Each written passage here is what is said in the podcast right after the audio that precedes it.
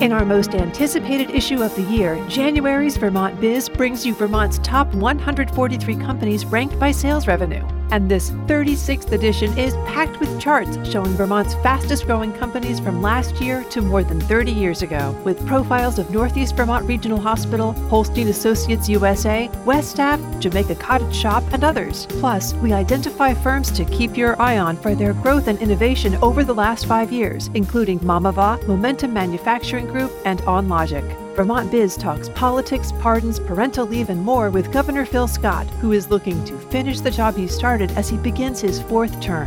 And don't miss the story on Flatty Bear, a beloved childhood toy that inspired a retiree to start a business. All this and more is in the January issue of Vermont Biz, celebrating 50 years of serious business, serious news. For a subscription, call 802 863 8038 or go to vermontbiz.com.